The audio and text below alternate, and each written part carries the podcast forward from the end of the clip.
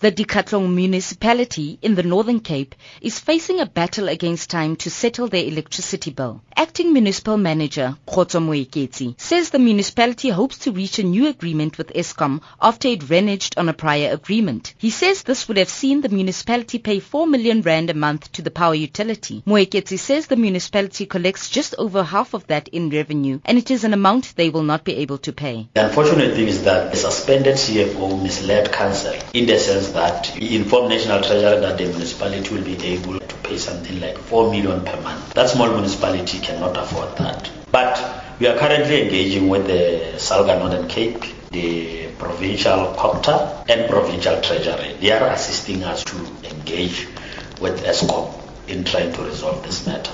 So we want to renegotiate or we want to review that agreement with Eskom. Supermarket owner at Barkly West, Mohammed Al Manghir, says if Eskom disconnects the electricity supply to the municipality, it could be detrimental not only to business but to his personal safety. If the municipality is owing the Eskom, this is not the business's fault.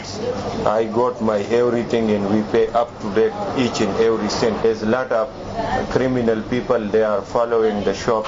When the electricity goes off, they can kill the people and they can rob the shop. If I have shortage of electricity or low voltage, we lose a lot of money.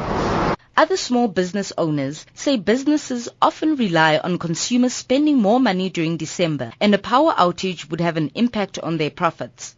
It's going to be a huge impact on the business because everything we do, we must do on the computers. That will knock us huge. It's going to affect us, especially December time. This is a big problem for business people. It could destroy us.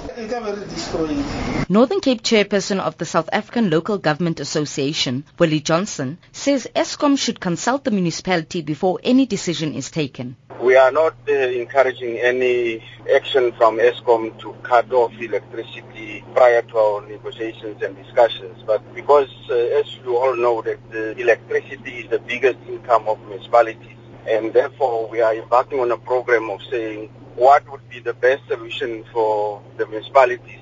And that process is to negotiate with Eskom to see whether they give back the electricity to the municipalities to be able to collect that revenue. The municipality says it hopes to reach an agreement with Eskom by the end of November to avert any power outage. I'm Neo Bodumela in Kimberley.